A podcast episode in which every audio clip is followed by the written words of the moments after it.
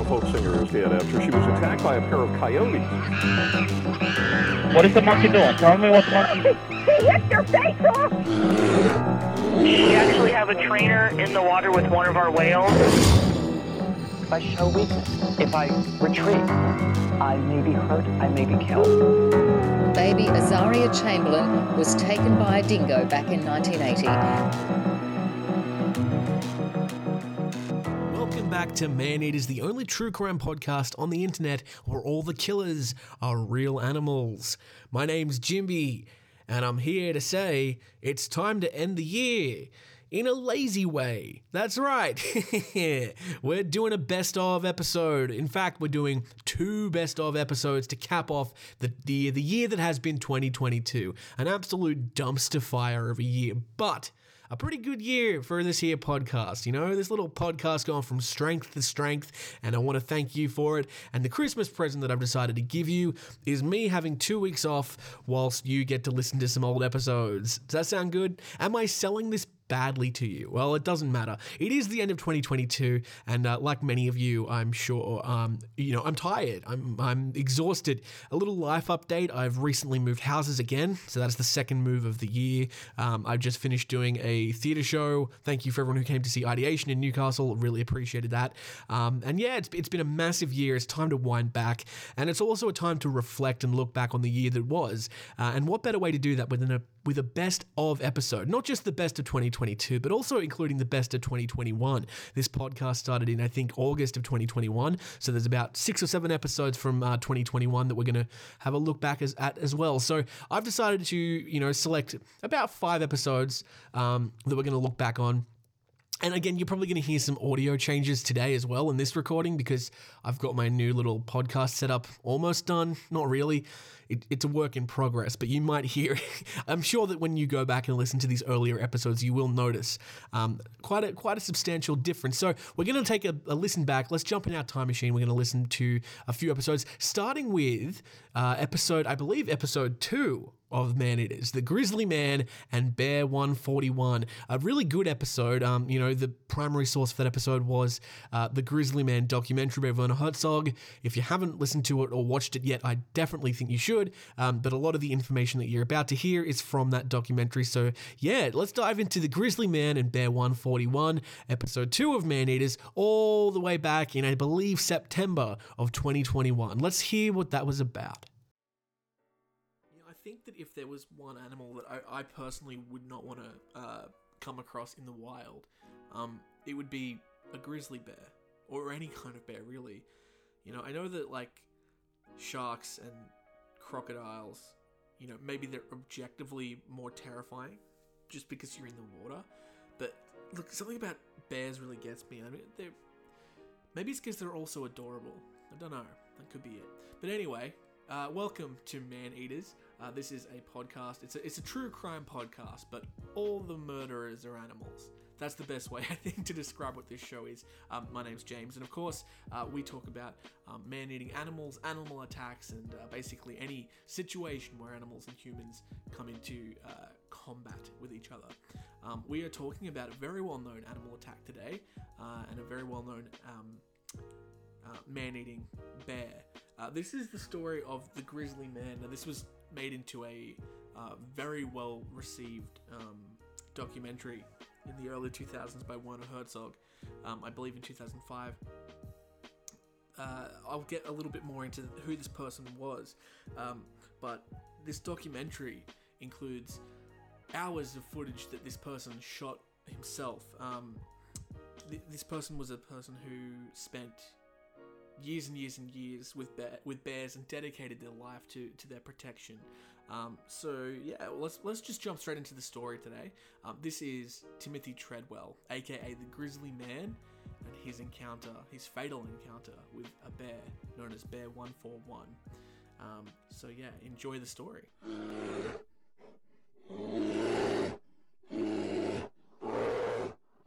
Timothy William Dexter was born in 1957 in Long Island, New York. His father was a foreman for construction sites owned by a phone company, and he was one of five children who lived in relative comfort in middle American suburbia. A B grade student, Timothy was well liked and personable, and got along well with adults and children alike. He shared an affinity for animals with his mother, and he kept a pet squirrel named Willie, which his mother claimed was his best friend as a child. In high school, he enjoyed swimming and became the captain of the school's dive team. He received a scholarship for diving, but soon injured his back and lost that scholarship. He moved back home and became depressed. His parents said he was searching for a new start. He started smoking weed and hanging out with people that his parents didn't approve of. Around 1977, at the age of about 20, he moved to California to become an actor. He got an agent, changed his last name to Treadwell, and auditioned for several well known TV shows. He won a part on an episode of The Love Connection and was screen tested for the role of Woody Boyd in Cheers. The role eventually went to Woody Harrelson, but allegedly, Timothy was second in line. Losing this role caused him to spiral. His father and his friends said that it almost destroyed him. Soon after this time, he had a near fatal heroin overdose, and the doctors prescribed him with antidepressants. Timothy refused to take them as he said it numbed his enjoyment of his life. Friends and colleagues said that Timothy was so desperate to create a new identity for himself, he started telling people he was actually an orphan from Australia, although, according to one close friend, his accent was more like a Kennedy than an Australian. After discussing his plans for the future and his love for wildlife, a friend recommended he travel to Alaska to watch the bears. After his first encounter with a wild grizzly bear, he wrote that he had found his calling in life and that his destiny was now entwined with the bears. He was right. Treadwell studied the bears during the summer seasons for 13 years between 1990 and 2003. Treadwell broke his visits to Alaska into two parts. In the early months of each season, he camped on the Big Green, an open area in Hallo Bay in the Katmai Coast. He called the area the Grizzly Sanctuary.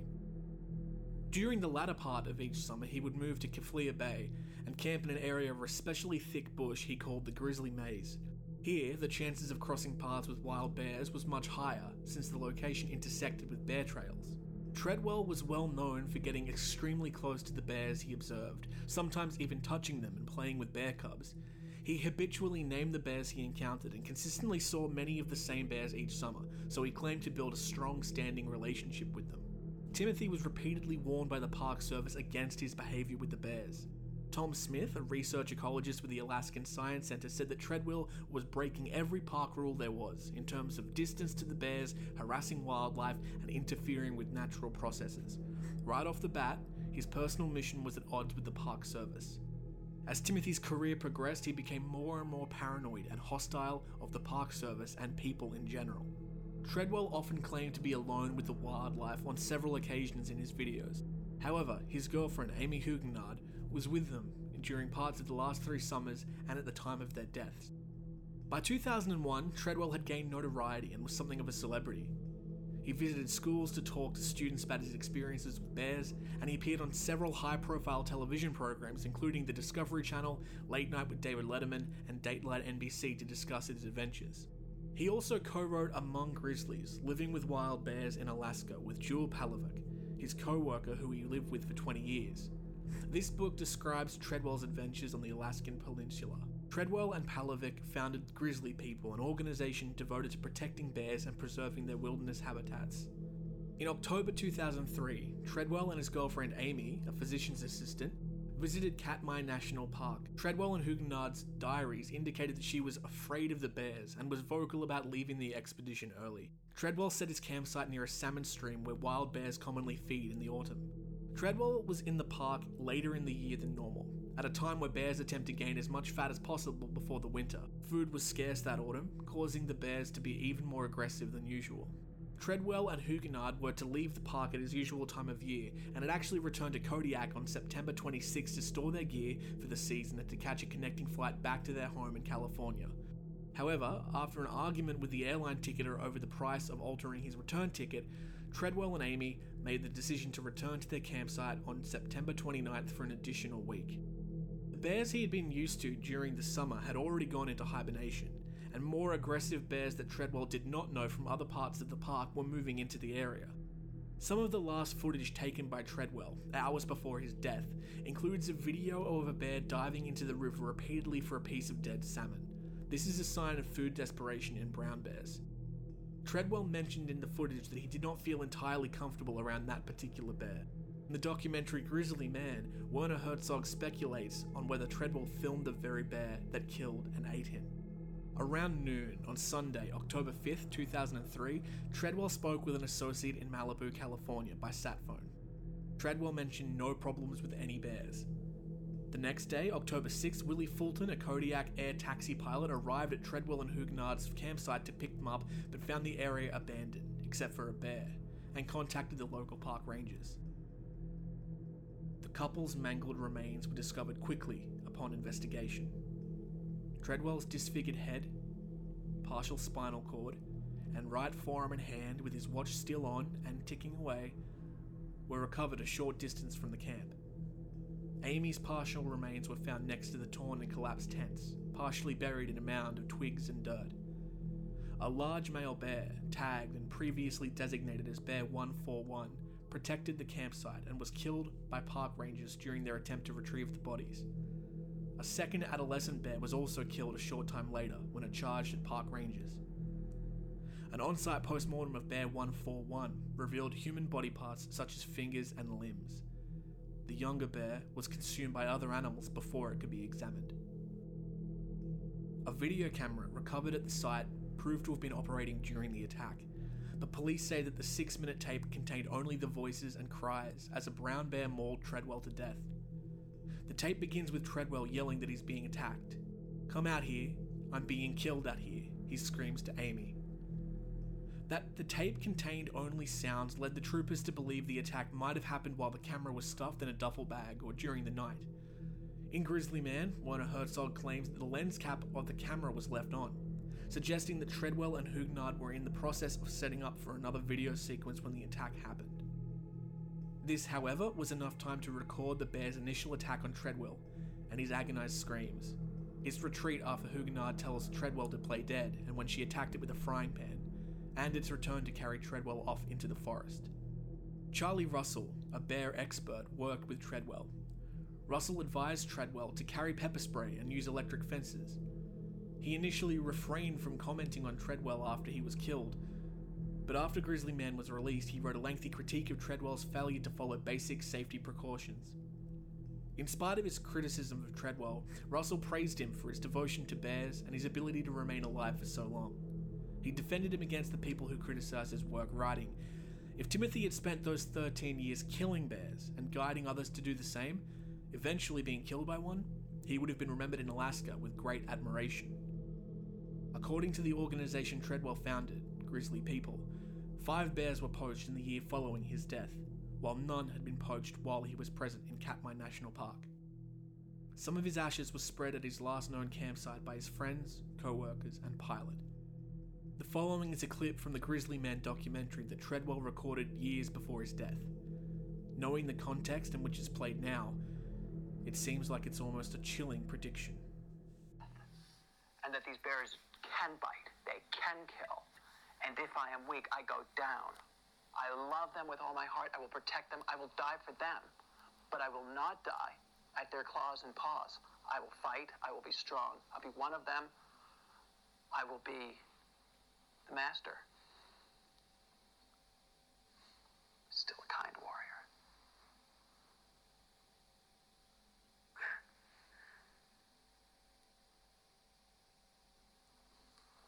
Love you, Rowdy.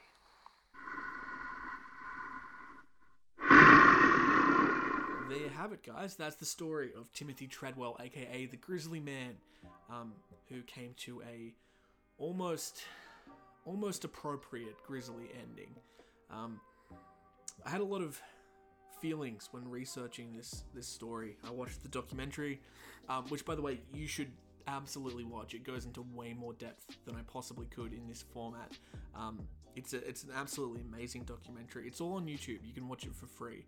Uh, it's just called Grizzly Man, directed by uh, Werner Herzog, who I can't listen to without him without reminding me of like him wanting to see the baby in the Mandalorian. Um, yeah, so this guy Timothy Treadwell, right? He's he's a very complicated person. Um, he he clearly loved what he did. He clearly respected the Bears, but I think that he respected them almost too much, right? Like he respected them to a point where he didn't respect them anymore. Um, in the documentary, um, they talk to a Native American guy who says, you know, for 7,000 years, there's been this relatively harmonious relationship between people and, and bears. They stay out of their way, and we stay out of their way. Uh, we stay out of their way, and they stay out of our way. Um, ours meaning people. Um, and then people like Timothy come along and interact with the bears and um, are friendly with the bears, and this conditions the bears to potentially think that that's what all people are like, you know? And so the next person comes along and a bear gets a bit too friendly and maybe bites them, um, and then that bear gets shot, and all the bears around it get shot as well because of some weird vindictive hunt that the people go on. So, you know, it's not necessarily a great thing. Um, he it, it, it's interesting as well that there's a, there was a pilot. I think not the pilot that he knew that picked him up, but another pilot that was involved in the the cleanup of the remains from the campsite, who essentially said that one of the reasons he think he survived for so long with the bears is that he acted so bizarrely for a person that the bears might have just thought there was something wrong with him. Um, he uses a derogatory word, um, but I'm just going to say mentally challenged. Uh, that's potentially what the bears thought Timothy was. Now, I, I, don't know all about that. I think that, um, to be honest, I think he just got lucky. You watch all this footage of the guy with these bears, and he he really seemed to not be in control of the situations at all. Like at any moment, a bear could turn around and maul him to death. And th- there were some close calls too. They like would come up to him and he would, you know, talk them off. And it was almost like they they they didn't engage just out of because they were bored by him. But if there was any reason to attack, they would have, and they did, obviously, in the, in the end as well. Um, one thing you note as well is that the longer he stayed out there, um, the less attached to the human world he became. And he talked many, many times about how he hated human civilization. He was really upset by upset by by it, and um, he becomes more and more uh, disassociated with humanity as he goes on. Um, there are clips of him just going on these weird, weird rants about the, the park service and how he saved the bears and they he beat the park service. The park service wants to get him. There's footage of him spying on um, other campers in the in the park and being really paranoid. You know, um, at one point a bear approaches this group of campers and they throw rocks at the bear to scare him off, which I think is a really pretty fair thing to do. And you hear Timothy Treadwell in the background while he's filming, crying and being really upset that that happened, which is kind of understandable. But then you also see the campers left him a note, so they obviously knew who he was, probably because he was pretty famous for being there. They left a note on a on a tree stump that just said, or not a tree stump, on a, on a log that just said, um, "Hi Timothy, see you next year," which you would think would be pretty friendly. Timothy read that and took it as a threat, like he was. He's, he said it, these are almost his exact words. It's not a message like, "Hey, we're gonna freaking kill you."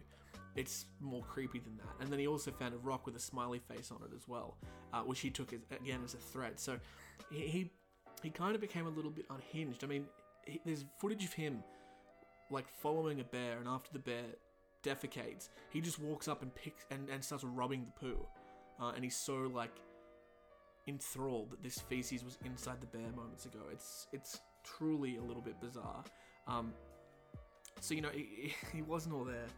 Um, so he obviously was a victim, but he kind of he put himself in the situation, and I think that he would not he wouldn't be upset that this happened. Like he he understood what he was doing, I think, and I don't think he would be terribly shocked to learn that this had happened, um, especially since he had realized, you know, in, in his last camp that things weren't going well. You know that he'd re- he'd returned later in the year than he was used to. The bears that he saw weren't ones that he knew and weren't ones that were acclimated with him. Um, there was a food scarcity going on, so the animals were becoming more and more um, aggressive and desperate for, for food.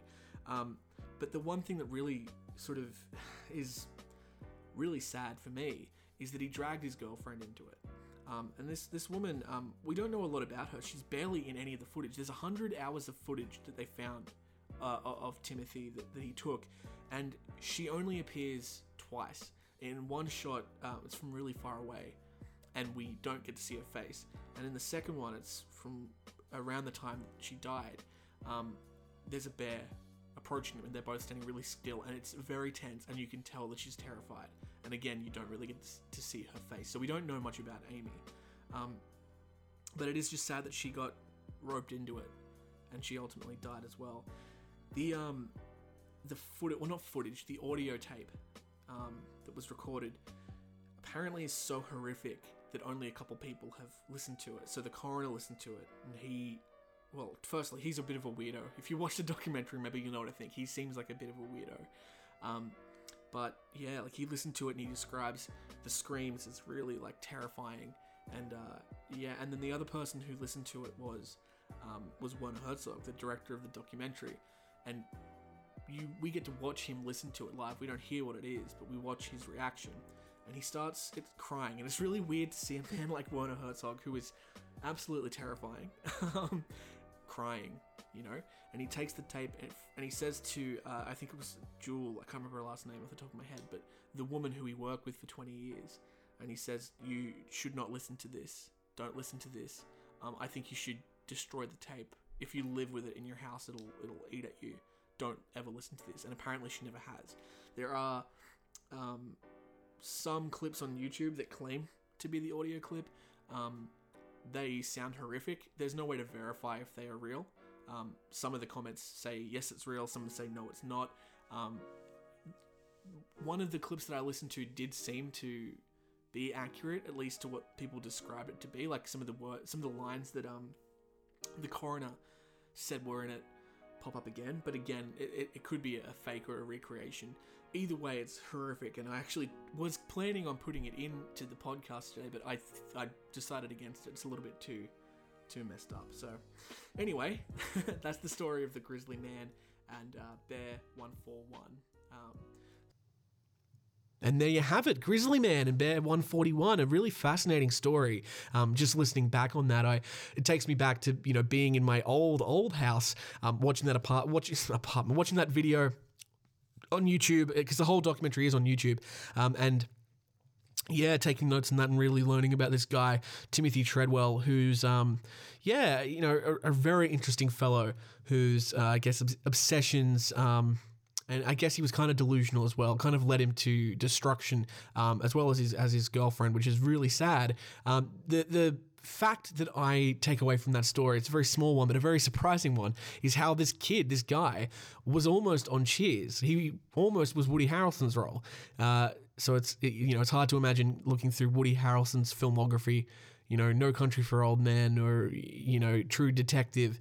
Um, and instead of it being Woody Harrelson, you got this fucking idiot Timothy Treadwell. But yeah, there you go. Quite quite a fascinating episode. We're going to skip forward a little bit more. Um, this next episode, I'm going to go back and have a little looky loo to see when this was. Um, but we're going to talk about Tilikum the killer whale, Tilikum the orca. Again, the primary source for this episode um, was another documentary. This time, the documentary Blackfish. Yeah, episode 7, Tilikum the Killer Whale. Is from October 29th, 2021. So that was the day before my birthday in 2021. So uh, let's let's dive on into it. Um, that's that's a joke. It's a pun, I guess, because it's about a way.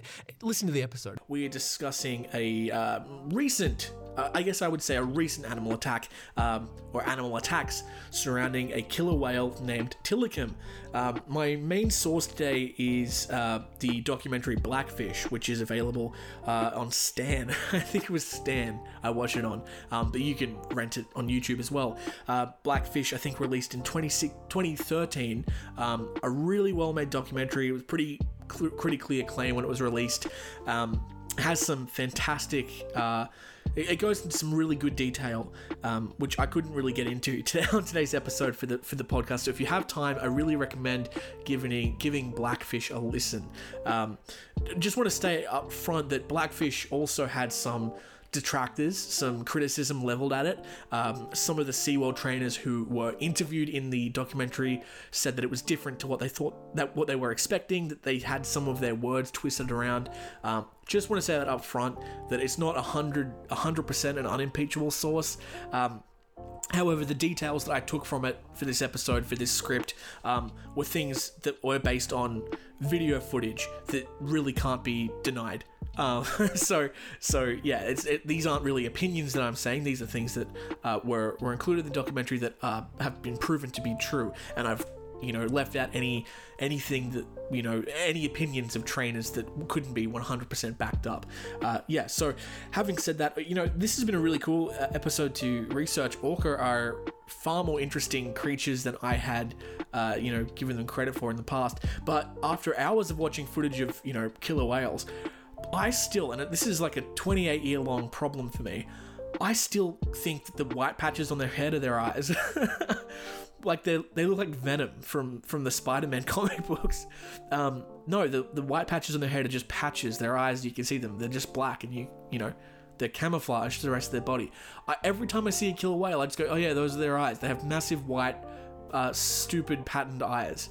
Um, yeah, that's just, I guess, my own stupidity. Maybe it's just me. I don't know. If you're the same and you thought that the white patches on a killer whale were eyes, or, you know, at least your first instinct is to think they're eyes, I guess let me know. Um, and, oh, a, a place you can let me know, by the way, and I can't believe it's taken this long to mention this, is uh, my Instagram. You can follow me on Instagram at Jimothy Chaps. I've been asking a lot of um, questions, like poll questions, on my Instagram story about like what um, what stories I should cover next. I think recently I asked if people would be more interested in the leopards of Panar or the wolves of Ashtar. Um, I think people thought the wolves were a more interesting story. I mean, I'm going to cover all these stories eventually, um, but you know, it's good to know what you guys are interested in, and uh, that's sort of the order I'll release things. Uh, you know, a good example of that is this episode. I asked if people would be more interested in uh, Tilikum the whale, or Tilikum the killer whale rather, or the Great Emu War, and I was surprised. I thought the Great Emu War would be the uh, the you know definite pick for a lot of people because it's a bit of a meme. Um, but no, people were more interested in Tilikum, so uh, I'm going to do the the Emu War episode after this. Um, by the way, I'm going to record these two episodes back to back as well. So if you hear rain in the background, it's because there's a massive storm going on. But it's Freedom Day in New South Wales tomorrow. Tomorrow is the 11th of October lockdown is over for, for the majority of the citizens in New South Wales, so I know that I'm just going to get thrust back into the real world after this. So my goal was to have, uh, you know, at least eight episodes recorded, done and dusted, and scheduled into the feed, um, so I didn't have to worry for a few weeks, so that I could get snowed back under with work and stuff. So yeah, if you hear anything um, similar in both episodes, that's why. A little bit of behind the scenes trivia for you. Anyway, I feel like this intro has gone on way too long, so let's cut that out and uh, jump straight into the story of Tilikum, the killer whale.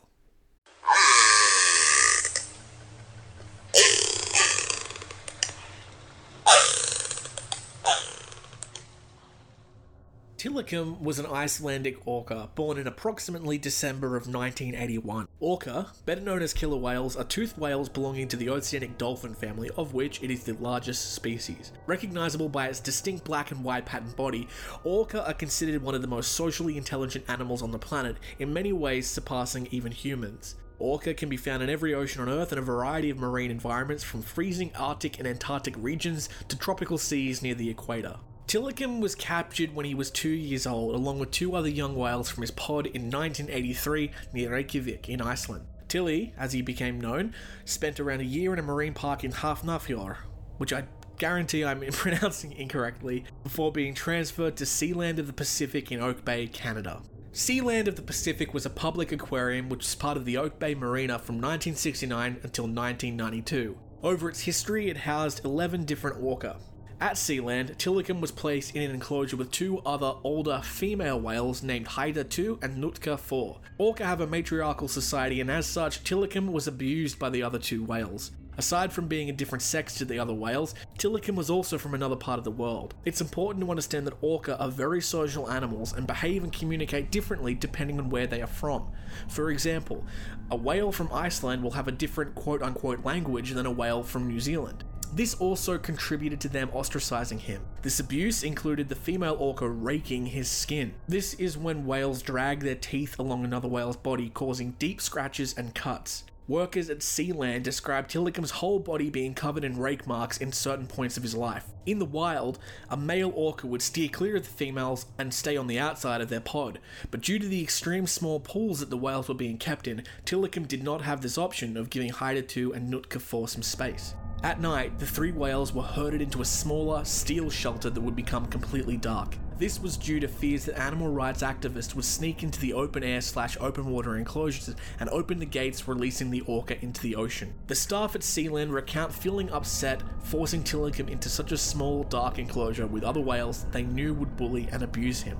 Tilikum lived in these conditions without a major incident until 1991. On February 20th, 1991, 21 year old marine biology student Keltie Byrne slipped and fell into the pool containing Tilikum, Haida, and Nootka while working as a part time trainer at Sealand. As soon as she entered the water, Tilikum charged and grabbed Byrne, pulling her to the bottom of the pool. The orca dragged Keltie around the pool and repeatedly prevented her from surfacing. Other staff members tried to interfere by throwing her life rings, but the other two whales prevented them from entering the water to rescue her. At one point, Keltie managed to reach out to the side of the pool and attempted to climb out, but Tilikum pulled her back into the pool. She surfaced three times before drowning. It was several hours before her body could be recovered from the bottom of the pool. Sealand said that it was impossible to know which of the whales had instigated the attack, but eyewitnesses claimed that it was definitely Tilikum. They could identify him by his collapsed dorsal fin, which they had learned about during the show that they saw while attending Sealand. Dorsal fin collapse occurs in nearly all captive male orca. According to these witnesses, it was Tilikum who attacked and dragged Keltie to the bottom of the pool, while the other two whales circled and watched. Not long after this event, Sealand of the Pacific was closed and SeaWorld purchased the orcas. Tilikum was moved to SeaWorld Orlando on January 9th, 1992. The staff at SeaWorld knew all about the incident with Keltie Byrne, but were not told that Tilikum was the whale responsible for her death. During his time at SeaWorld, Tilikum experienced significantly better conditions than at Sealand. However, in 1999, another incident occurred. On January 6, 1999, 27 year old Daniel P. Dukes was found dead and naked, splayed over Tilikum's back in his sleeping pool. Dukes had visited the park earlier that day and had evaded security to stay after the park had closed. He then stripped down naked and entered Tilikum's tank unclothed. Despite numerous above and below water cameras in and near Tilikum's tank, SeaWorld claims the event was not captured on video. An autopsy found that his cause of death was drowning, but also noted that his body was covered in wounds, contusions, abrasions, and that his genitals had been bitten off, allegedly by Tilikum. Eleven years later, in 2010, Tilikum took yet another life.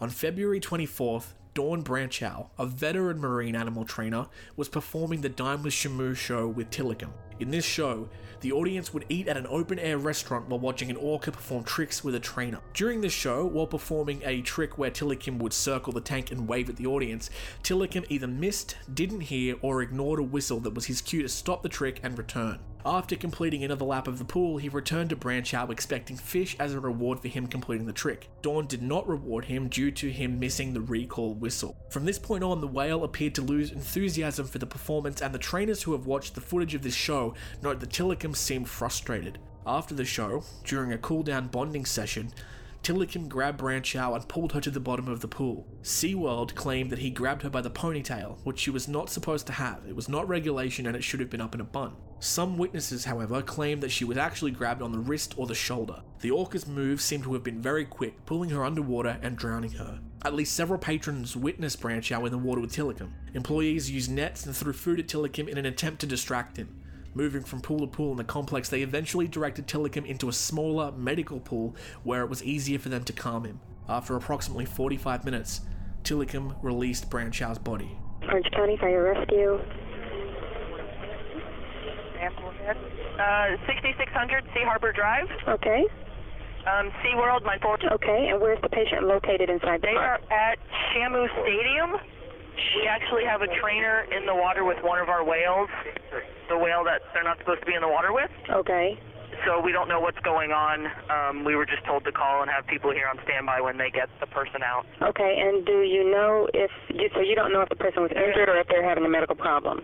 No idea. Okay. Very I, well I don't, I don't even think they're out of the water yet. They're still in there with the whale. So Okay, but someone is on scene and they are getting them out of the water now. there are people working on it. Yes, there's Okay. about uh, two, three dozen people over there right now. All right. We'll get somebody en route Okay, come and through gate number three to Shamu Stadium. gate three. Gate three. All right. Got it. Okay. Thank you. Thank you. Bye.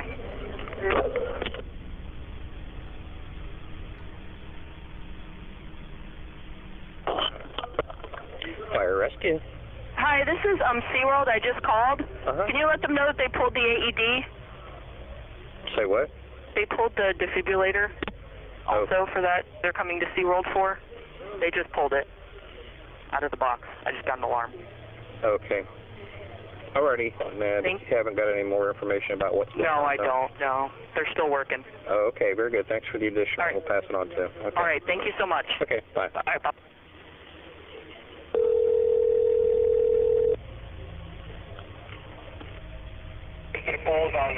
Fire rescue, address of the emergency. 6600 Sea Harbor Drive. This is SeaWorld again. Okay. Um, they're going to go ahead and bring them in the park. Can you let them know Okay, so you're gonna. they're going to bring the vehicles into the park? Okay, I'll let them My know. guys are waiting for them at gate three. Okay? Eight thirty. Alrighty. I'll Yeah. Thank you so All right, much. Bye-bye. All right. Bye bye. The autopsy report said that Brancheau died from drowning and blunt force trauma. Her spinal cord was severed, and she had sustained fractures to her jawbone, ribs, and a cervical vertebra. Her scalp was completely torn from her head, and her left elbow and left knee had been dislocated. Immediately after this event, SeaWorld prohibited trainers from entering the water with orca. This echoed similar orders that were given after trainers had been injured by animals, but these protocols were often temporary and usually reversed. This time, however, OSHA, the Occupational Safety and Health Administration, solidified this ban by intervening. There was a lengthy court case to decide whether or not SeaWorld was in any way at fault for the death of Dawn Brancheau. The court was scathing in its assessment of SeaWorld's expert Mr. Andrews' opinion that, quote, Tilikum grabbed Miss Brancheau by the hair out of curiosity because he was unfamiliar with it, as quote unquote speculative and having no basis in fact. The court criticised SeaWorld's closed system of logic, which blamed trainers for their injuries, by a forward circularity of reasoning whereby, quote, SeaWorld believes it conditions all aspects of behaviour. All behaviour is thus predictable. If an undesired behaviour occurs, it is because the trainer missed a known precursor. Ergo, the trainer is always at fault for the killer whale's undesirable behaviour. In this closed system, any injury sustained by a trainer will always be traceable to human error. It is not the operant conditioning program that is inadequate, it is the performance of the trainer that is flawed. The court ultimately ruled against SeaWorld and banned all in water performances with Orca. SeaWorld has filed several appeals against this decision, claiming that since the Shamu performance was its star attraction, in water performances with Orca is integral to its business. In 2014, the US Court of Appeals for the District of Columbia denied a petition for review, with Brett Kavanaugh being the sole judge to side with SeaWorld. Brett Kavanaugh, a judge, lover of beer, and accused sexual assaulter, would later become a Trump appointed Supreme Court justice. Kavanaugh also said of Brancheau, to be fearless, courageous, tough, to perform a sport or activity at the highest levels of human capacity, even in the face of known physical risk, is among the greatest forms of personal achievement for many who take part in these activities. Brancheau is one of only two animal trainers to be killed by killer whales. The other is Alexis Martinez, a trainer from Loro Park's Orca Ocean in the Canary Islands, who was killed only two months prior to Dawn. On Christmas Eve 2009, Alexis was killed by an orca named Keto that was on loan from SeaWorld. During rehearsal for a show, Keto attacked Martinez by grabbing him by the foot, dragging him to the bottom of his tank, and then ramming him full speed in the chest. Martinez died of massive internal bleeding at the age of 29.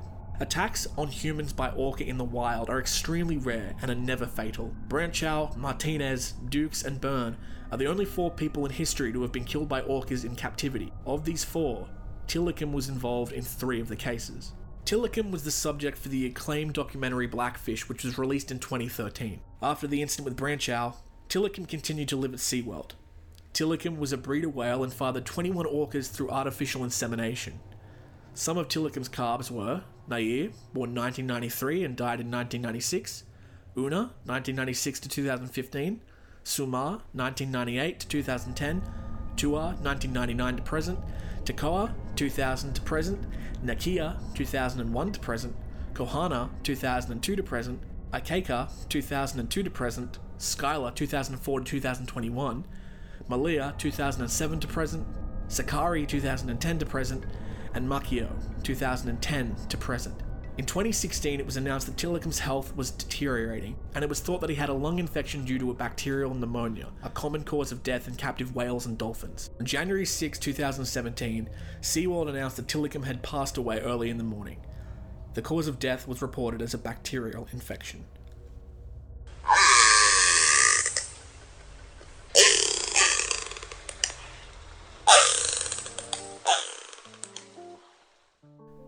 And that was the story of Tilikum, the killer whale. you know, the the the one fact for me that I was really surprised by when I started learning this was that there have only been four people in history killed by killer whales. I always thought that they were really dangerous animals, you know, like it's in their name. But even just seeing their behavior in the wild and just seeing them hunting other animals like seals, uh, I just I just assumed they were much more prolific killers of humans, but they're not. Um, They've never killed someone in, pu- in in public. They've never killed someone in the wild. There have been, you know, attacks, you know, little nibbles here and there, but they've never killed anyone in in in um. I nearly said public again in the wild. And yeah, there've only been four cases of killer whales killing humans um, in captivity, and it blows my mind that seventy five percent of those cases were Tilikum. Um, that's not to say, by the way, that there aren't cases of killer whales attacking humans in captivity. That's happened lots of times. And if you watch Blackfish, you can see at least two other examples that I can think of. One is. Uh, I think it was a male trainer riding on the back of one of the orca, and then a second killer whale jumps jumps out of the water and just lands on top of him and just crushes him. And I think he survived, but I don't know if he walked again. Um, and there was another incident where um, a killer whale grabbed a female trainer by the arm, by the wrist, and was trying to pull her in and, and wasn't successful. And you could see this killer whale. Um, like, sorry, you can see this woman's wrist just like U-shaped, like bent the wrong way. So you know they are more aggressive in captivity. And to be completely honest, and this is my opinion here, I kind of don't blame them. Um, it seems really cruel to me to keep keep whales in captivity. Like I'm not one of those people that thinks that all zoos and marine parks are inherently evil. Um, I know that like lots of zoos, like Taronga Zoo for example, a really good uh, a really good example, serve multiple purposes. Yes, it's a zoo where people can come and see the animals as sort of exhibits, but there are it, it's more of a the other half of that business is that it's a, it's a conservation effort. Um, you know, they, they look after animals, they rehabilitate animals, they also educate the public on animals. Like, I think that a lot of animals uh, who are at risk in the wild for whatever reason, poaching or deforestation, a lot of people don't really care. But when they do get to see them in, up close and personal, they, they care a lot more. I spent um, the beginning of this year a few days at um, Taronga Zoo, um, and uh, yeah, it was great. They're they're a really good zoo, and I really like them.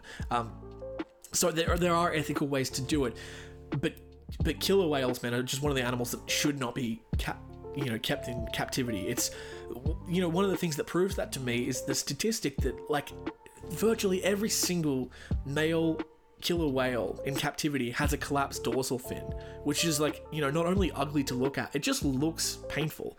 Um, I did a little research on collapsed dorsal fins. It it very rarely happens in the wild, so it's a phenomenon that it's, almost exclusively to captive killer whales. Um, there are a few theories on why this is. One of the leading ones is that the killer whales are um, forced in captivity to spend so much more time above the water, either like you know on those ramps where they just sort of sit out of the water, um, and you know with their fins out of the out of the water so that the trainers can ride them. So apparently the collagen in the in the uh, fins reacts with the air differently, and that's one of the reasons. There's a bunch of other reasons. One of them is that uh, because the orca are forced to swim in such small circles that it flops down. Um, another reason is just like to do with the the makeup of the water as well, and also just you know the, the stress the stress of being in there um, blackfish is such a great documentary to watch. There's so much more information about killer whales and tilikum um, that, that i just couldn't fit into this episode but you know it, it's a heartbreaking documentary. It, and it, it is flawed. Uh, it's not perfect. The criticism of that, that SeaWorld levels at this documentary, as well as the people who were actually in the documentary, um, makes me think that it's not a it's not a hundred percent credible source, but it, it is worth having a watch and making your own decisions. Um, I think, like I said in the intro, it's it's on stand, and it's worth it's worth a watch. It makes you really think about whether or not you want to go to SeaWorld again. I think from memory that SeaWorld has like you know stopped at, at the very least they're not importing any new orca into their into their attractions and the ones that they have i think i you know i doubt that they're going to release them into the wild because i don't think they survive. Um, but you know when they die i don't think that they're going to replace them. And i don't think that they have a breeding program anymore either. Just to end it on a weird note as well by the way in blackfish if you've ever wanted to know what um, artificial insemination of a whale uh, looks like part of that process you get to see that. Um, it's disgusting. I didn't know what a whale's penis looked like, and boy, that was a simpler time in my life a few days ago when I didn't know what a whale dick was. Um, you can't go back from something like that. So if you are going to watch this documentary, just know you're going to see a whale penis and it's going to change your life. And maybe in, in a good way, maybe in a bad way. For me, it was a bad way because I can't get that weird three meter long worm out of my head. Howie Zowie, another 2021 episode down the gullet. Uh, Tilikum the killer whale. You know, I- think what I'm going to do is just tell you my favorite fact from each episode. The one that always gets me, and it's actually probably the when people talk to me about this podcast, they say, "What's your like? What's uh, interesting animal fact?" And this is the one I usually give, and it is from the Tilikum episode. It's the fa- it's the fact. I'm sure you, you just heard me talk about it that in human history, there have been four killer whale uh, fatalities on humans, and Tilikum was responsible for three of them. 75% of the people killed by killer whales were killed by this one specific whale, and the only other one was also in a SeaWorld or a water resort or something like that. So, to me, that is the most interesting fact that I've learned this these first you know 18 months of doing the show. Um, it always surprises me how you know like things like you know killer whales we we hear the word killer whale and you assume without knowing anything about them that they are fatal to humans. They've never killed anyone in in the wild. They may have injured people in the wild incidentally or on purpose but they don't kill. Um, so so yeah there you go. Uh, speaking of elephants that you know kill in captivity. We're going to talk about Tyke the elephant next. Now, this was a much more recent episode. Um, I'm going to scroll and find where that was. Ep- episode 13. So that was this year uh, in March. Um, we talk about Tyke and Mary, the rogue elephant. So uh, Tyke was, I'm trying to remember correctly. These this was two elephants um, in, in captivity. I think one was in a circus in Hawaii in the 90s. I think that one might have been Tyke um, that that got out and uh, yeah caused a bunch of havoc and and uh, was was shot to death. And the other one was uh, um, Mary the whale, uh, Mary the elephant that I think they hanged. We're going to listen to this episode now and we'll find out if that's correct. So here you go, everybody. Tyke and Mary the rogue elephants. Yes, uh, this episode was supposed to come out last week. I'm very sorry. I had plans to do it, but then a uh, kind of cool career opportunity landed in my lap, uh, and I had to take it. And then right after that, I got COVID, and I didn't have a voice. So uh, I apologize for anyone who was just on the edge of their seat waiting for this episode, which I, you know, conservatively estimate 40,000 people were waiting for this episode, and I apologize to each and every one of you. Um, the other thing is, if you are noticing some audio differences, one, yeah, I'm just getting over COVID, so my voice is a little shitty. Uh, and two, um, I'm recording from my home office today rather than the bedroom to see if there's any difference in the audio quality, because honestly, it's much more comfortable in here. Um, but it's a room full of glass windows, and I think that that wouldn't be good, but we'll see. This is like a little experiment. Um, so yeah, this episode today, I don't, I have no idea what the title is going to be. Um, it's a little bit different uh, to a normal episode. We are not just talking about one animal; we are talking about two, uh, two elephants, both of them female, both of them uh, performed in circuses, and both of them uh, killed people. Um, they are not man eaters, of course they're not. Uh, uh, I have a very basic understanding of biology, but uh, you know, from watching Walking with Dinosaurs when I was five, I had a pretty good grasp of what a carnivore was and what a herbivore was. And elephants, they're herbivores; they don't eat meat. Um, I, I, I don't even know if they can. I don't know if they. I, maybe they want to. Maybe they just haven't been offered. If you're a zookeeper listening and you have like a stick of salami in your pocket that was meant for like, uh, well, like you know, for one of the um, uh, uh, honey badgers, and you're feeding the elephants today, uh, like, how much would I have to bribe you to just sort of like gi- give the elephant a sniff of that little salami and see if it's interested at all? Um, probably don't do that. I, I don't want you to get fired. I don't want the elephant to eat salami. I just think that's morally dubious. I can't believe we're even still talking about this, Mr. Zookeeper. It's weird that you brought it up. Any Hootie and the Blowfish. Old reference. Um, yeah, we are going to jump into the story now. Uh, so, yeah, please sit back and uh, enjoy. Well, don't enjoy it. I say that a lot. Um, two sort of tragic stories uh, about two beautiful elephants named Tyke and Mary.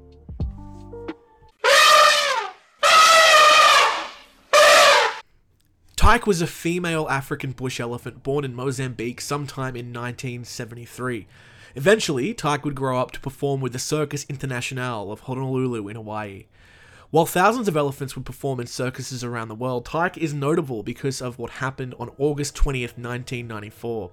Before this event, in 1994, Tyke had been reportedly involved in up to three other serious incidents involving dangerous human contact.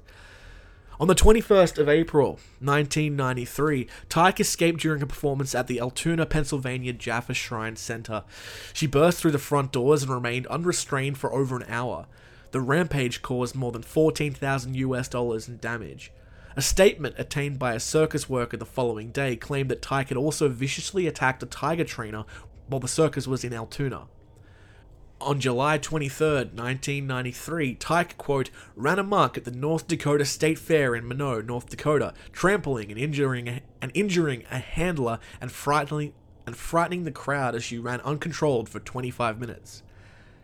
In addition to the escape from Altoona, the attack on the tiger trainer, and the trampling in North Dakota, Canadian law enforcement documents state that an elephant named Tyke, possibly the same Tyke involved in these incidents, was performing with the Tarzan Zerbini Circus.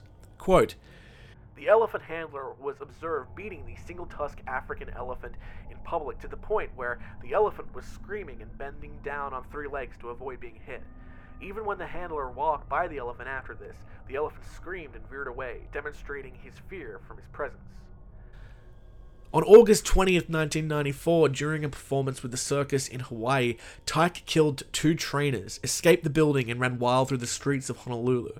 I'm going to play some audio of some clips of the event and then I'll talk through what actually happened.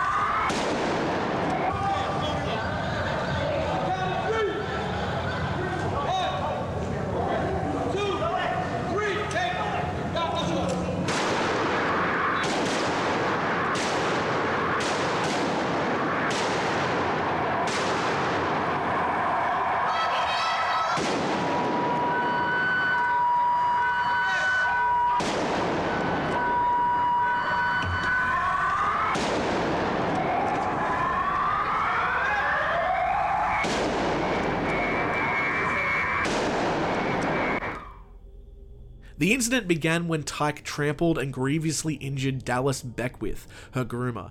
She threw him around multiple times before her trainer, Alan Campbell, tried to intercede. Tyke knocked Campbell down, dragged him around before finally crushing him to death underneath her massive trunk. Tyke then left the two men, stampeded through the panicking crowd, and charged out of the arena onto the streets outside. She almost killed a publicist named Steve Hirano, who saw the elephant attempting to leave the car park and attempted to keep the gate closed to prevent her from exiting. The elephant attempted to trample Hirano but was forced to flee after sustaining multiple handgun gunshots from a nearby police officer. The police chased Tyke on foot and by car for almost an hour. The police then opened fire with handguns, repeaters, and rifles. The elephant was shot more than 86 times before she finally collapsed from her wounds. Zoo officials administered a lethal injection. This dose, however, didn't kill her. She was shot once again through the heart and died. Following the rampage of 1994, Tyke became a symbol of circus tragedies and animal rights. Lawsuits were filed against the city of Honolulu, the state of Hawaii, the Circus International, and Tyke's owner, John Cuneo Jr. Lawyer William Fenton Sink sued Cuneo on behalf of multiple plaintiffs, including the young children who suffered psychological distress from witnessing the shooting of the elephant, as well as the death of two circus employees. The lawsuits were settled out of court, and the monetary details of the decisions were sealed from public knowledge. In honor of Sink's work in the case, Animal Rights Hawaii renamed its Order of the Innocent Award to the William Fenton Sink Award for Defense of Animals. Alan Campbell's autopsy revealed that he died from several internal injuries, including major skull and chest fractures. The Tyke incident inspired legislation on local levels in Hawaii and abroad, while California Congressman Sam Farr introduced legislation HR 2323 into the House of Representatives in 1999 and again in 2012. Following her death, Tyke was loaded onto a flatbed truck and disposed in Waimanalo Gulch landfill near Nanakuli.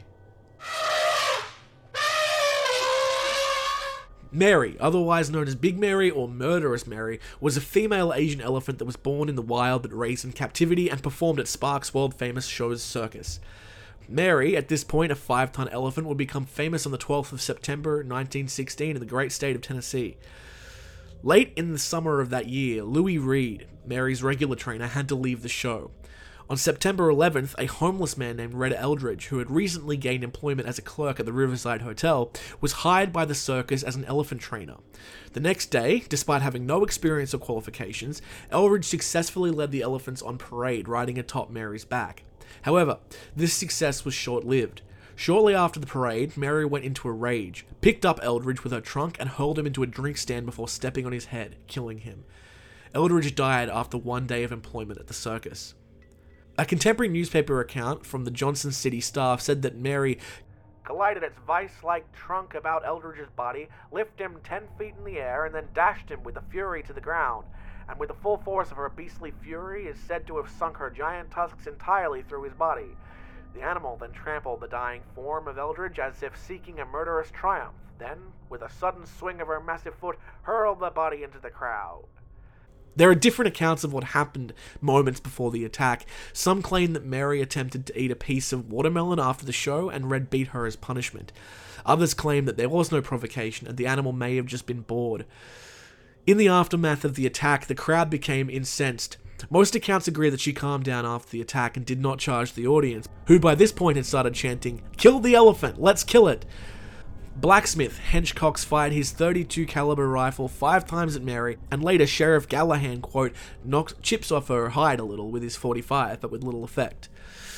Meanwhile, leaders in nearby towns threatened to not allow the circus to visit their towns if Mary was included. The owner, Charlie Sparks, decided reluctantly to kill Mary publicly. He's quoted as saying, A human life is something I don't want charged against me. If people in the business get hurt, that's our outlook, but with an outsider, that's different. The next day, a foggy and rainy September 13th, 1916, Mary was loaded onto a boxcar and transported by train to Unicoi County, Tennessee. A crowd of over 2,500 people, including most of the town's children, assembled in the Clinchfield Railway Yard. A chain was hung from a rail car mounted industrial derrick between 4 pm and 5 pm. The elephant was then hung from the neck. The first attempt resulted in the chain breaking, causing Mary to fall and break her hip as dozens of children fled in terror. The now severely wounded elephant died during a second attempt and was later buried beside the tracks. A veterinarian examined Mary after the hanging and determined she had a very infected tooth. It was then theorized that Red Eldridge must have accidentally prodded her in this exact spot while trying to prevent her from eating the watermelon. And there you go. That is Mary the elephant and Tyke the elephant. Um, two stories which I uh, was surprised to see how many like parallels there were, considering they were uh, over a hundred years apart. Um, yeah, very sad. Um, I remember hearing, I think in Australia when I was younger, there was a story about a dude who uh, was killed by an elephant in, in a circus here. Uh, the elephant sat on him and he just died. Um, I don't laugh because that's. Well, it, it, look. Okay, let's get real. It's a little funny, right? Like it's it's it's not funny. It's a little funny. Like when you read that death certificate, cause of death, sat on by an elephant. It's not funny for the guy's family, obviously, but just are we gonna just lie to each other? Are we just gonna sit here and lie? Are we gonna pretend like that's not objectively a funny thing to have happened? I don't know what happened to the elephant afterwards. If, if it was put down, which I, you know, it probably was, then yeah, that's not funny. Um, but yeah, these two stories kind of not funny at all, especially the Tyke the elephant one. I, I think that that was uh, maybe I'm biased because it was more recent. This is in 1994. Um, those events beforehand, the one where he attacked the tiger trainer and escaped in Altoona in, in North Dakota, they happened um, a few months before I was born. So it's only 28 years ago. So it is quite recent. Mary the elephant, by the way, uh, you you may have seen a photo, and if you follow me on Instagram at manhunters, man eaters, not manhunters. Oh my god, COVID. I'm so tired. Um, the image I'm going to post for this episode is a very famous and highly publicized um, photo of Mary being hung, being hanged. Um, apparently, uh, let me just get this right. I want to get this right. Um, the authenticity of this uh, photo of her death was disputed years later by Argosy magazine. Um, I, I don't know. It looks pretty real to me. You can be the decider. Um, otherwise, there's no photo of this event. Um, yeah, obviously really sad what happened to Tyke, what happened to Mary. Um, there is a debate: should these animals be in circuses? I I think no. I just don't think there's any reason for it. Um, I I personally don't think circuses are that great anyway. I have some friends involved in circus, so I have to be careful what I say. Um, I think like the acrobatics, that's cool. Acrobatics and like what the circus delays. That oh, what am I doing? Circus delay is that how you pronounce it? Um, that that stuff's cool. The part where they like you know bring out some elephants and some lions and whip them and hold a chair at them. That's not cool. And I think that's a really outdated form of um, of entertainment. And I don't actually think anyone really enjoys it anymore. In the days before YouTube, where you, it's like, when else are you gonna see a freaking elephant? I get it, um, but nowadays, I don't get it, man. Anyway, um, that's the episode. Thank you so much for joining me on Man Eaters, not Man Hunters, as I previously uh, made a mistake. If you have been bothered this episode by my annoying voice or my lack of energy, I apologize. Um, but don't blame me. Blame um, the lab that leaked COVID in China. That's right. I'm a lab leak kind of guy. I don't think it was a bat. I don't think it was a bat. I think it was a leak in a lab. Uh, I'm one of those conspiracy theorists. Uh, this is going to get demonetized really quickly, isn't it? The whole thing. The whole thing is a bad idea. No, I don't I don't know what I think. You know, elephants my favorite animals growing up as ki- as a kid, uh, and uh, of course we did talk about another elephant, Osama, uh, the elephant, uh, more, much more recently, and that was a pretty crazy story as well. But yeah, Tyke and Mary the elephants. Um, there is also an elephant that I do want to cover in the future, which was the elephant that was you know allegedly electrocuted to death by Thomas Edison, uh, which was not actually Thomas Edison, but you know that's that's quite a you know uh, misconception by the public. So, okay, we've got two more um, stories that we're going to tackle in our first part of our best ofs of 2021 and 2022. This next one was probably the first kind of um, what would you call it, like uh, mystery episode or semi-cryptid episode. We're talking about the Beast of Gévaudan. This was episode 15 from the 4th of April of 2022. Um, the Beast of Gévaudan was a unknown animal, though it was likely some kind of wolf or wolf dog hybrid that killed uh, hundreds of people, and it is on the um, the all-time heavy hitter list. Um, the you know definitely on the top ten of the you know serial killer animals. Um, so the Beast of Gévaudan probably one of the uh, most what would you call it? Most historical stories that we're going to talk about as well. So uh, here you go, uh, the the semi cryptid story of the Beast of Gévaudan. Look, we did it. I'm not going to beat around the bush, everybody. We freaking did it. Episode 15. Put your hands together.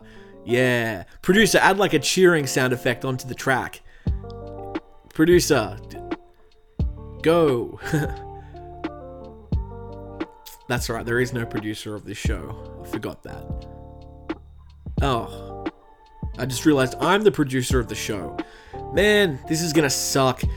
Oh well, if you're still listening, stay listening, because even though I might be a dud, today's story is anything but. If you were listening to last week's episode, you would have heard me tease this story a little bit. Uh, essentially, I prefaced it with a, with a little anecdote. Essentially, I, I like to claim that this is a true crime podcast, but it's a lot different from its other contemporaries uh, because, well, one, all the killers are real animals, as you heard from the terrific tagline. But two, you know, there is a there's a lack of mystery, and people have said that to me. They say, James, you know, I love the show. Can you really say it's a true crime podcast when there's no element of mystery involved? And I take that feedback seriously, I really do. So, what I have done is I have searched the history books, I have scoured the internet, I have absolutely wrecked Wikipedia to try and find an animal story that's a mystery. And boy, howdy, have I found something for you. Today, we are talking about the beast of Gévaudan. And uh, yes, as you have probably guessed from that, it is a French story. This story takes place in France. Uh, there are a lot of French names and places and things. And, you know, one thing you may have gleaned from listening to the last 14 episode episodes is that pronouncing, pronouncing foreign place names and people is like my Achilles heel. You know, it's not my strong suit but I'm gonna do my best, you know. So if you're French and you're listening, obligatory warning and preemptive apology. I'm probably also gonna try at one point to do a French accent, uh, which is, you know, I haven't even done it yet, but it's it's almost guaranteed to not be good. Uh, luckily, as my nana used to say, Jimmy, it's impossible to be racist against French people. Uh, that's that really hit me. Huh? Sorry, I'm crying. She really did say that. She really did say it's impossible to be racist to French people. she also said, What are you, some kind of gay? Uh, it, was, it was a confusing birthday party, but um, my nana aside, this is a terrific story, full of intrigue. The, the key to the mystery here is that even today, in, in 2022, we are still we still have no confirmation about what this animal actually was. It killed hundreds of people in France. Uh, they had a body. We still do not have conclusive evidence about what this animal was. Um, there are lots of theories which I'll go through at the end of the episode. I will share with you my theory about what I think this animal was as well. Uh, but first, yeah, look, sit back, relax. Uh, guys, gals, my non binary pals, ladies and gentlemen, Caucasian and melanin, this is the beast of Gévaudan. In early summer of 1764, the body of a 14 year old girl named Jeanne Boulet was found in a field. She'd been working in the fields when something attacked her. Whatever this creature was, it tore her apart, limb from limb. Shortly before this incident, another woman named Marie Jeanne Vallée, who was feeding her cattle in the eastern part of Gévaudan, saw a glimpse of a crazed animal. The beast dashed towards her. Thankfully for her, the bulls in her herd charged at the beast, causing it to withdraw after attempting a second charge. These attempts happened in a region of southern France known as Gévaudan, a generally peaceful province nestled within the hills, medieval towns dotted the countryside. While the outside world was slowly modernizing, the isolation of Gévaudan meant that it was a few decades behind the rest of France. A month after Boulet's death, another girl, this time a 15 year old, was mauled and killed. A week later, a teenage boy was left in pieces after a similar attack. The killer was not satisfied. In September, a woman, a 30 year old peasant, was watching the sun set. She felt a pair of eyes watching her.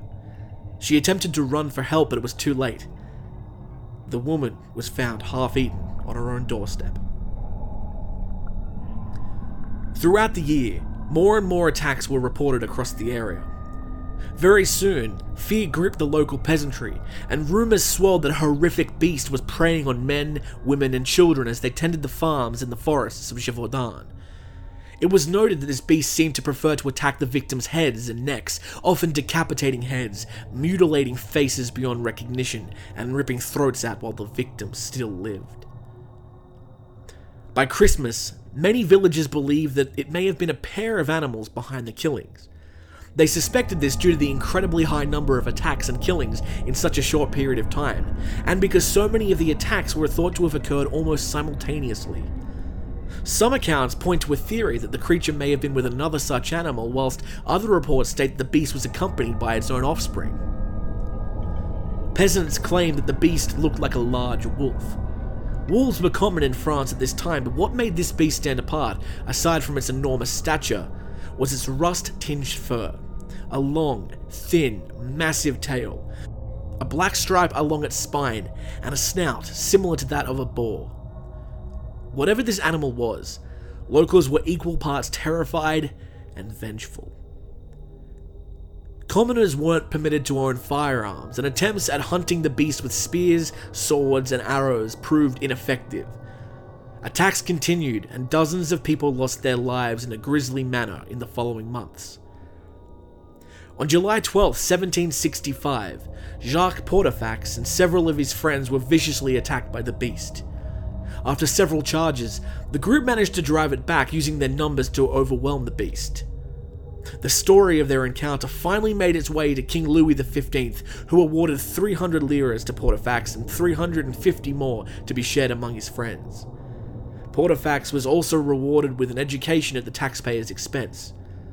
The king then decreed that the French government would find, hunt, and kill the beast of Gévaudan.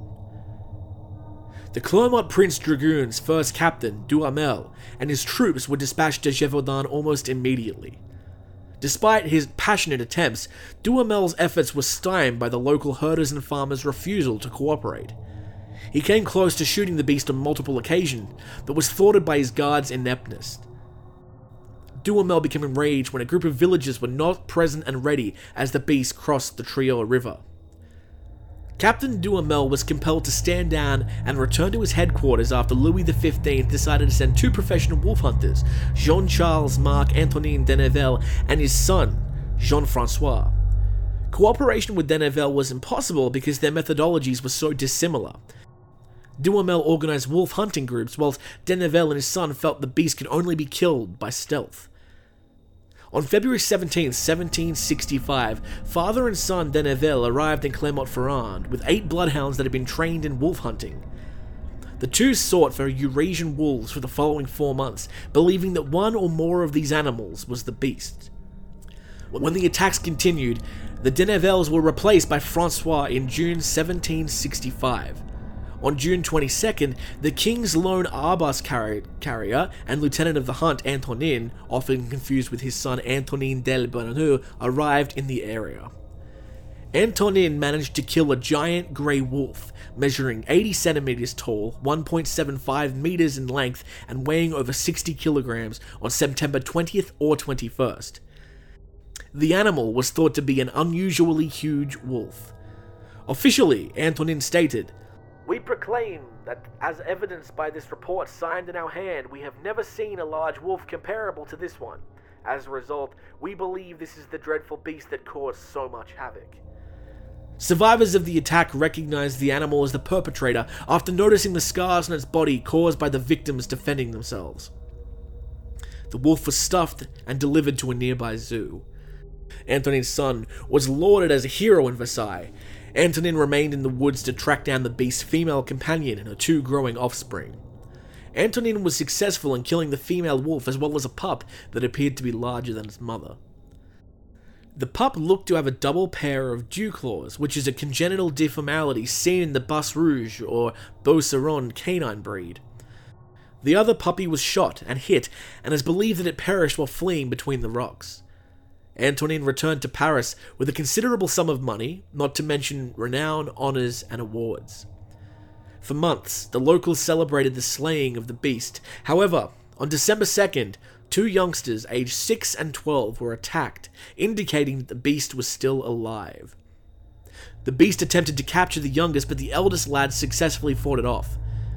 Successful attacks followed soon after, and several of the shepherds saw that the beast displayed no fear of livestock at all, stark contrast to when the beast was scared off by a pair of bulls. A dozen more people are said to have died as a result of these attacks.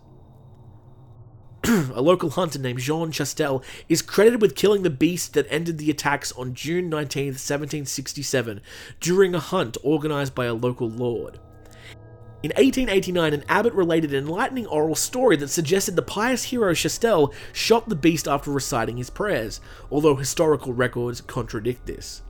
A French writer later told a story of how large caliber bullets were forged by melting down the Virgin Mary's medals. This was also proved to be inaccurate. The body of the beast was subsequently transported to a castle, where a surgeon performed the post mortem. His report is now known as the Marin Report on the beast. The stomach of the animal was discovered to contain the remains of its latest victim when it was opened during an autopsy. There are several theories related to the species of the beast. According to modern scholars, public hysteria at the time of the attacks contributed to the widespread myths that supernatural beasts roam Gévaudan. But deaths attributed to the beast were more likely the work of a number of wolves or a pack of wolves. In 2001, a French naturalist proposed that the red coloured mastiffs that belonged to Jean Chastel sired the beast, and its resistance to arrows may have been due to it wearing an armoured hide of a young boar, thus also accounting for its unusual colour. Wolves were a major cause of concern throughout this time period, not only in France, but throughout all of Europe, with tens of thousands of deaths attributed to them in the 18th century alone. During the, Jado- during the frenzy in the spring of 1765, a separate sequence of attacks happened near the communities of Soissons, northeast of Paris, where an individual wolf killed at least four people over the course of two days before being hunted down and killed by a man with a pitchfork. In rural areas of Western and Central Europe, such instances were common. The Marin report describes the creature as a wolf of unusually large proportions. Despite the widely held interpretation based on most of the historical research that the beast was a wolf or another wild canid, several alternative theories have been suggested, including that the beast was a lion, a dog, a wolf dog hybrid, or even a striped hyena from Africa. In 2021, Francois Louis Pelliceler described appearance of the animal and specific details of behavior and what can be inferred about the historical distribution, argued that the beast encounters could most likely be blamed on the Italian wolf, Canis lupus italicus. One contemporary writer claims that it's very likely the beast was actually a lion that escaped from a wealthy Frenchman's menagerie or zoo and was not and was not reported to the authorities. In a book written by Marc Saint-Val, the author suspects the beast to be several thylacines, or Tasmanian tigers, imported in France from Australia. Regardless of what animal the beast actually was, at the end of the day, the fact remains that between 1764 and 1767, the beast of Gévaudan had rampaged through an area spanning 80 to 90 kilometers squared. Over this time, there had been 610 attacks, resulting in 500 deaths and 49 injuries.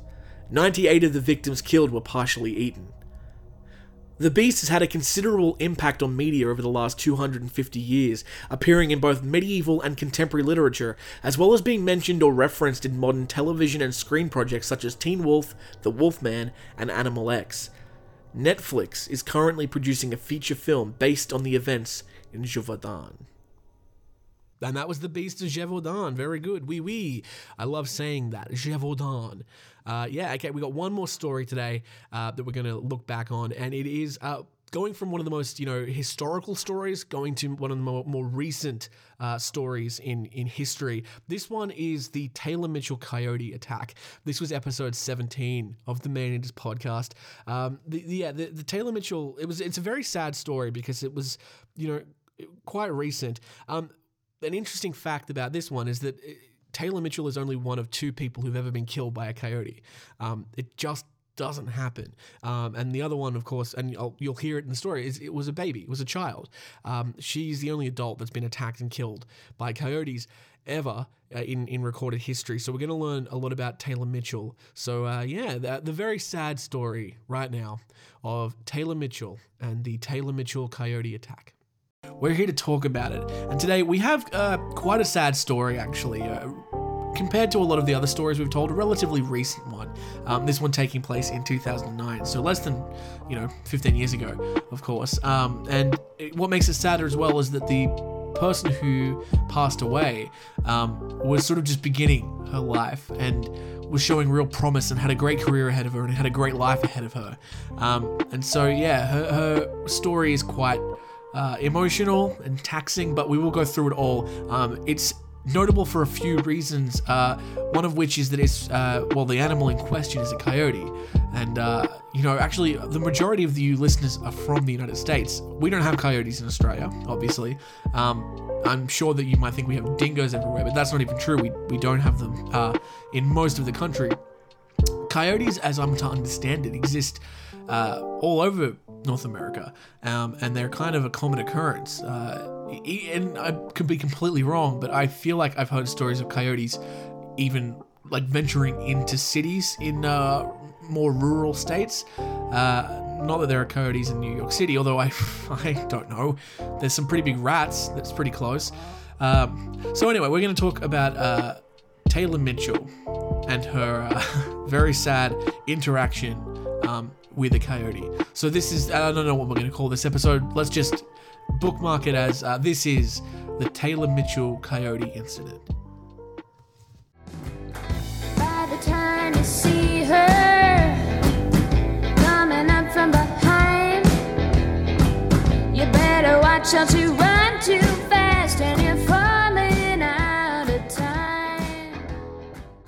You just heard the voice and the music of Canadian folk musician Taylor Mitchell.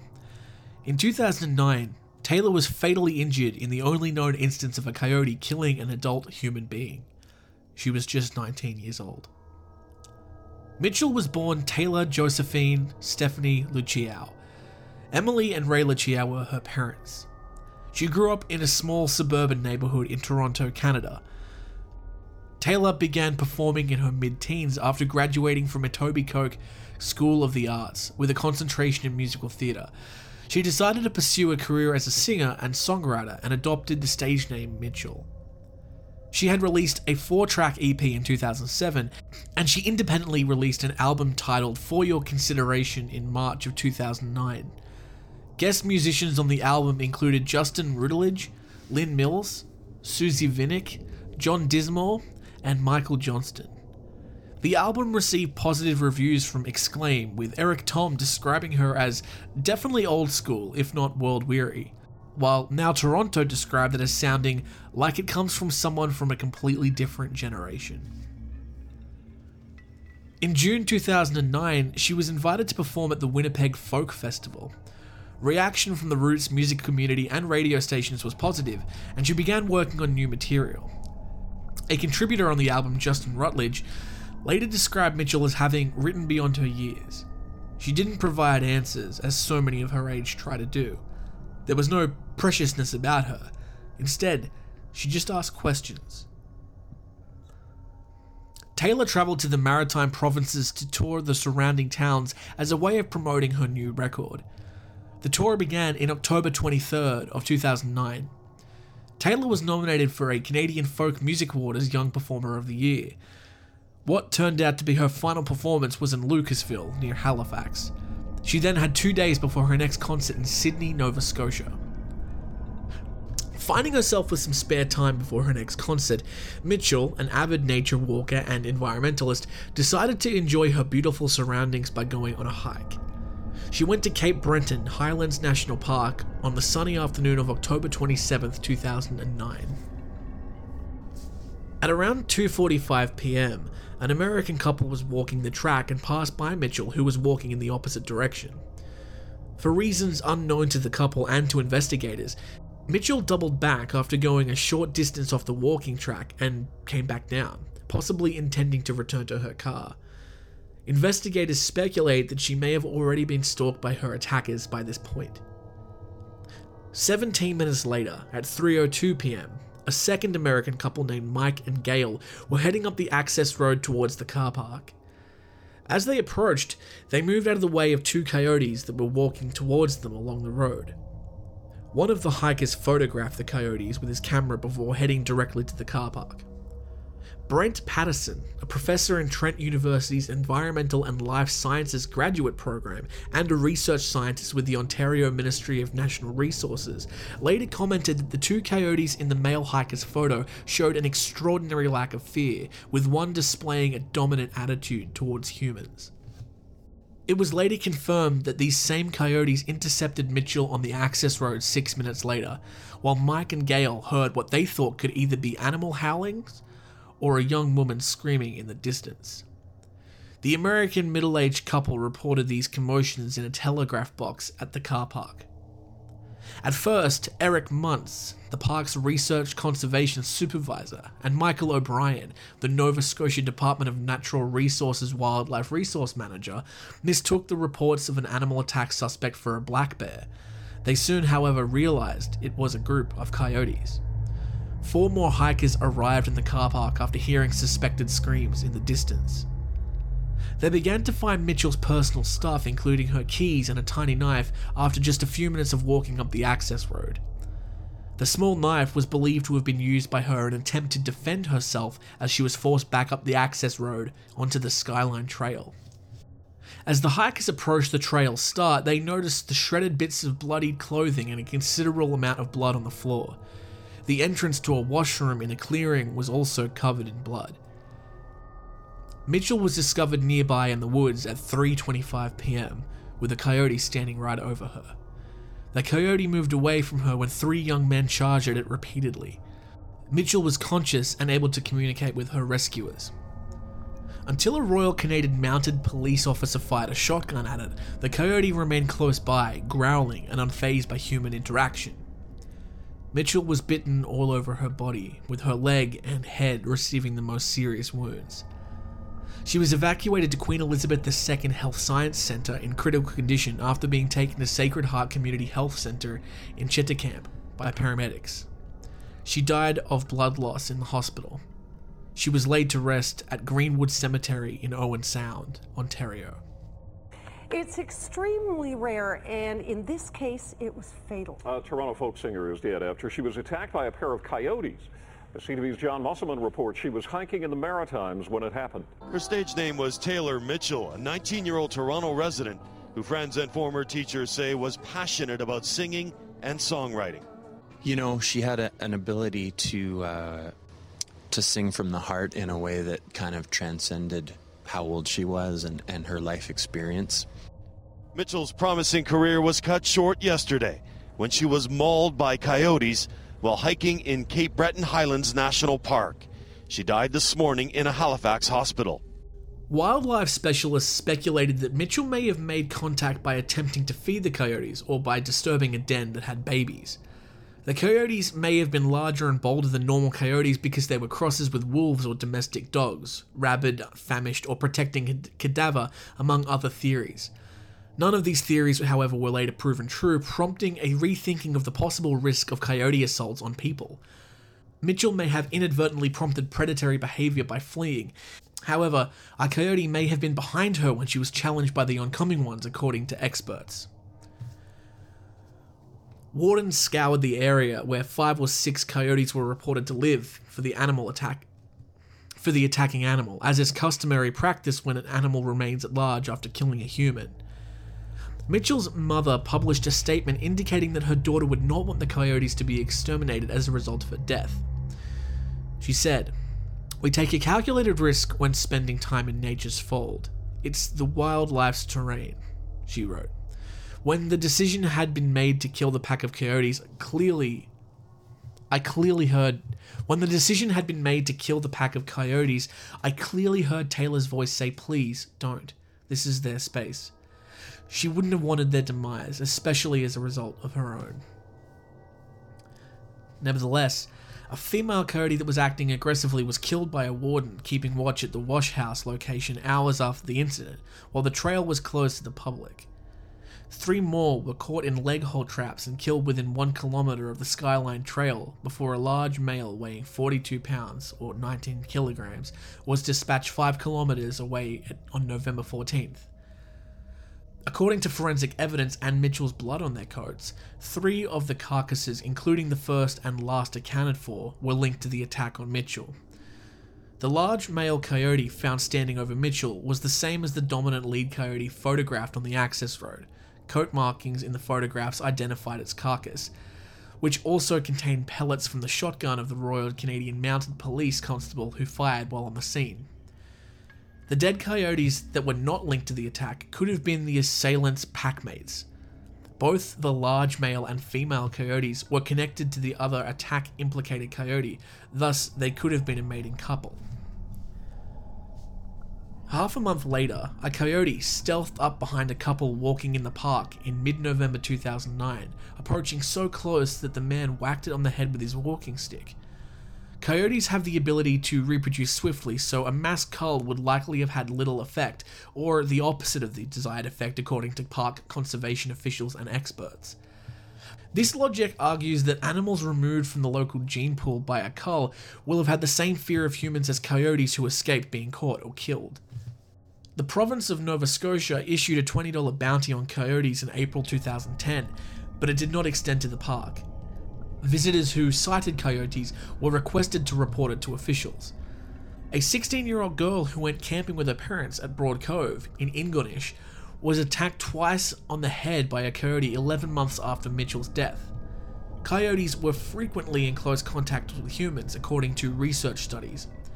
Individual coyotes that have not been conditioned to shun humans using non lethal aversion tactics are usually killed.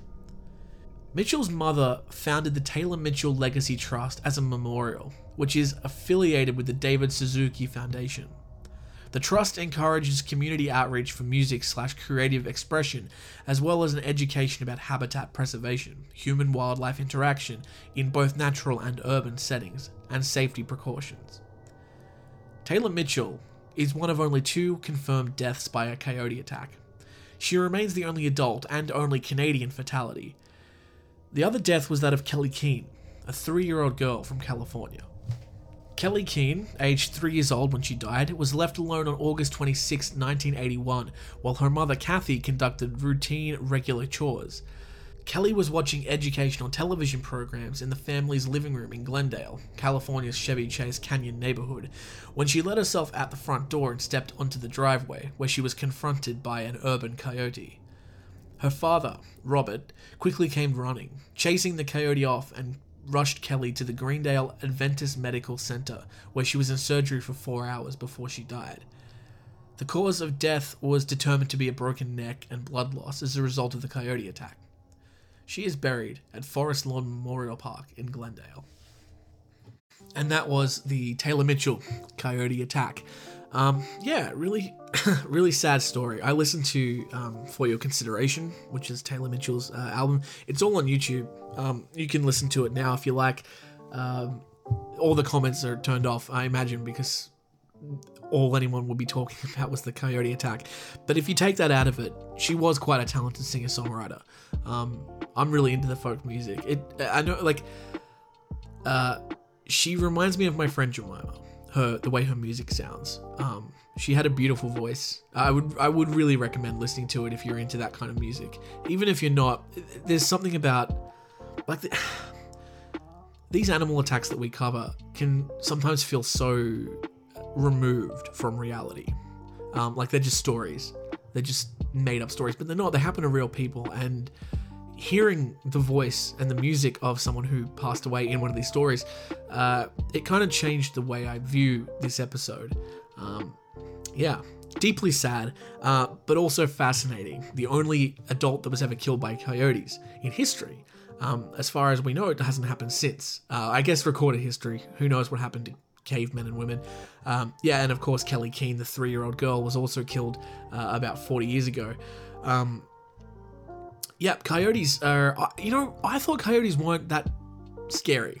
I always thought they were like, uh, I don't know, like cats almost. Like you just kick them and they run away. Like I, I didn't think that they were aggressive anyway, but I guess not. They, it could have been for any reason. She could have disturbed a den. She could have, I don't know, provoked them in some way. But regardless of what she did, um, it was obviously not intended. And uh, yeah, she she paid for that mistake with her life, very sadly. Um, yeah, a, like, a really sad story there, guys. Um, I think I said in the episode, she reminds me of. I have a lot of female friends who are musicians, and she just she reminds me a lot of them. Um, so it is quite sad. She was a nature lover. She wasn't doing anything wrong, really. She was just going for a walk. Um, a, a lot of these man-eater stories, um, you know, it, there's no blame to place because they're animals. You can't blame an animal for something like this. They don't have the capacity to be evil or anything like that. Sometimes you find out that like uh, the human was at fault because they were, you know, encroaching on habitat or blah blah blah, doing something else, keeping an animal in captivity. This is one of those sad, unfortunate cases where just she wasn't doing anything wrong, man. She was just going for a walk. Uh, so, yeah, that was the Taylor Mitchell Coyote attack. And with that, um, we're going to end our first part of our best of 2021 and 2022. Thank you for joining us today and listening to those stories and bearing through this. God, this is going to be a long episode uh, if we include all of the scratch of the day segments, which I think we probably will. Um, So, yeah, thank you for joining me for the first part of the best of 2021 and 2022. Uh, joining me next week, it'll be episode 40. So, it kind of caps off the year in a nice round way. Uh, the final week of the year, episode 40 of the Man Eaters podcast, the final episode of 2022. It will be the best of 2021 and 2022, part two. Uh, so, coming out next week. Thank you so much for joining me. Uh, my name is James. As always, it's James. I haven't changed it, it's not going anywhere. You can call me Jimby, though. You can call me whatever you like. I'm not very sensitive. I do have one book bugaboo. Uh, you can't call me anything that starts with the letter uh, Q. It's a disgusting letter. If your name is Quentin or Quinn or Quinelope, uh, I don't know what to tell you, man. Unsub. Unsub for sure. Thank you for joining us. have a great Christmas. I think this is coming out soon-ish so have a great christmas uh, and yeah stay safe because as we've learned from all these stories today it's a jungle out there